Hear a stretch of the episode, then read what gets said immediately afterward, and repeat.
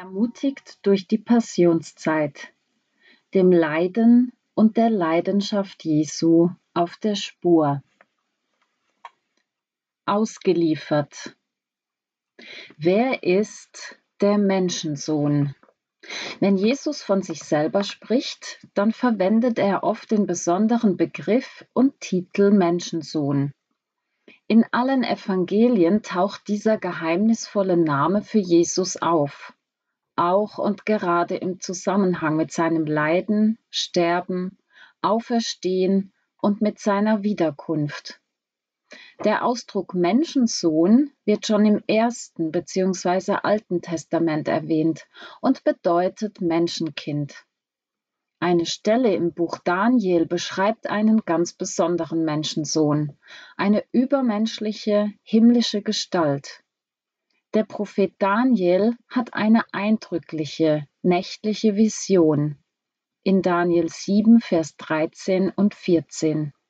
Und siehe, es kam einer mit den Wolken des Himmels, wie eines Menschen Sohn, und gelangte zu dem, der uralt war, und wurde vor ihn gebracht. Ihm wurde gegeben Macht, Ehre und königliche Würde, dass ihm alle Völker und Leute aus so vielen verschiedenen Sprachen dienen sollten. Seine Macht ist ewig und vergeht nicht, und sein Reich hat kein Ende. Und Jesus beansprucht, dieser eine zu sein, in dem sich die Vision Daniels erfüllt. So in Matthäus 24, Vers 30, 25, Vers 31, 26, Vers 64.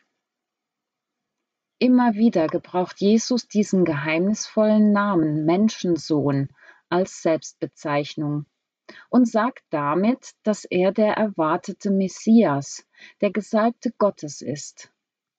Doch nie reden die Apostel vom Menschensohn, wenn sie über Jesus sprechen. Letztendlich bleibt dieser Titel und vieles andere von Jesu Wesen und Wirken, Reden und Lehren, Erleben und Erleiden, Sein und Tun unergründlich. Eines ist jedoch offensichtlich.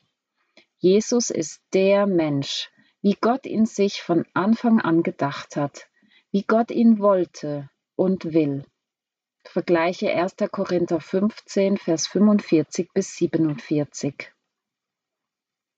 Auch in Matthäus Kapitel 17, Vers 22 spricht Jesus von sich als Menschensohn.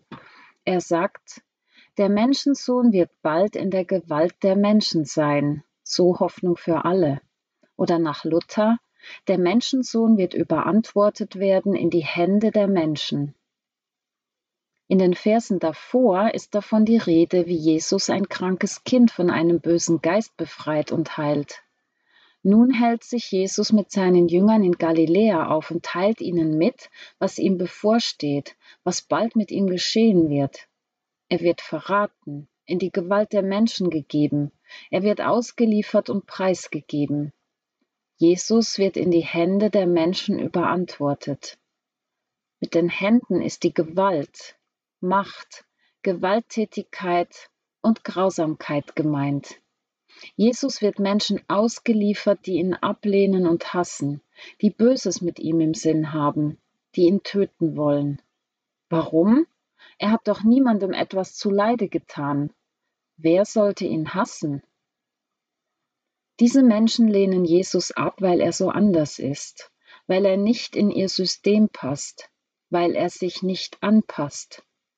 Sie verachten ihn, weil er ein Herz für ausgestoßene, benachteiligte und leidende Menschen hat, weil er mit Gottes Liebe berührt, anspricht, befreit und heilt. Sie beneiden ihn, weil er Naturgewalten beruhigen kann, weil ihm böse Geister gehorchen müssen, weil er vom Tod auferweckt, weil er Sünden vergibt. Diese Menschen hassen Jesus, weil er ihren Stolz, ihre Heuchelei, ihre Machtgier und ihre Gesetzlichkeit ans Licht bringt und beim Namen nennt. Wehe dem, der in die Hände und Gewalt solch hassender Menschen gerät und in ihrer Grausamkeit ausgeliefert wird. Jesus erleidet genau dies. Gott lässt es zu. Jesus setzt sich dem Hass seiner Feinde aus, obwohl er göttliche Vollmacht hat. Warum tut er dies? Warum nimmt er diese Erniedrigungen auf sich? Weil der Menschensohn nicht nur kommen und herrschen wird, sondern weil er auch leiden und sterben wird. So erfüllt Jesus seine göttliche Mission. So wird er uns zum Vorbild und zeigt, dass Gottes Wille und Weg an erster Stelle kommen. Jesus überlässt sich Gottes Händen und bleibt in diesen göttlichen Händen geborgen, selbst wenn er den Händen der Menschen und ihrer Grausamkeit ausgeliefert wird, selbst wenn er sein Leben hingibt. Auch sein Leben bleibt in Gottes Händen.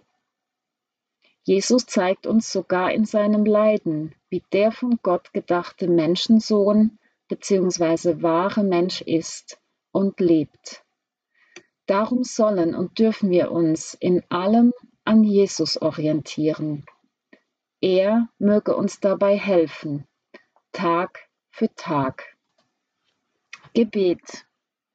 Jesus, du Menschensohn, gekommen aus Gottes Reich in unsere Welt, in unsere Herrschaftsgebiete, auch zu mir.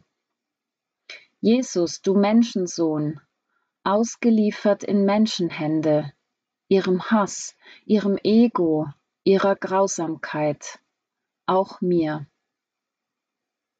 Jesus, du Menschensohn, leidend unter den Selbstgerechten, unter ihrem Wesen, ihrem Neid, ihrem Stolz, auch unter mir.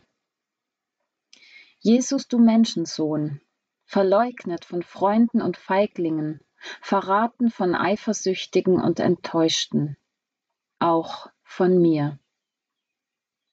Jesus, du Menschensohn, verurteilt zu Folter, zu Pein, zum Tod am Kreuz, verurteilt durch missgünstige Mitläufer, Heuchler, auch durch mich.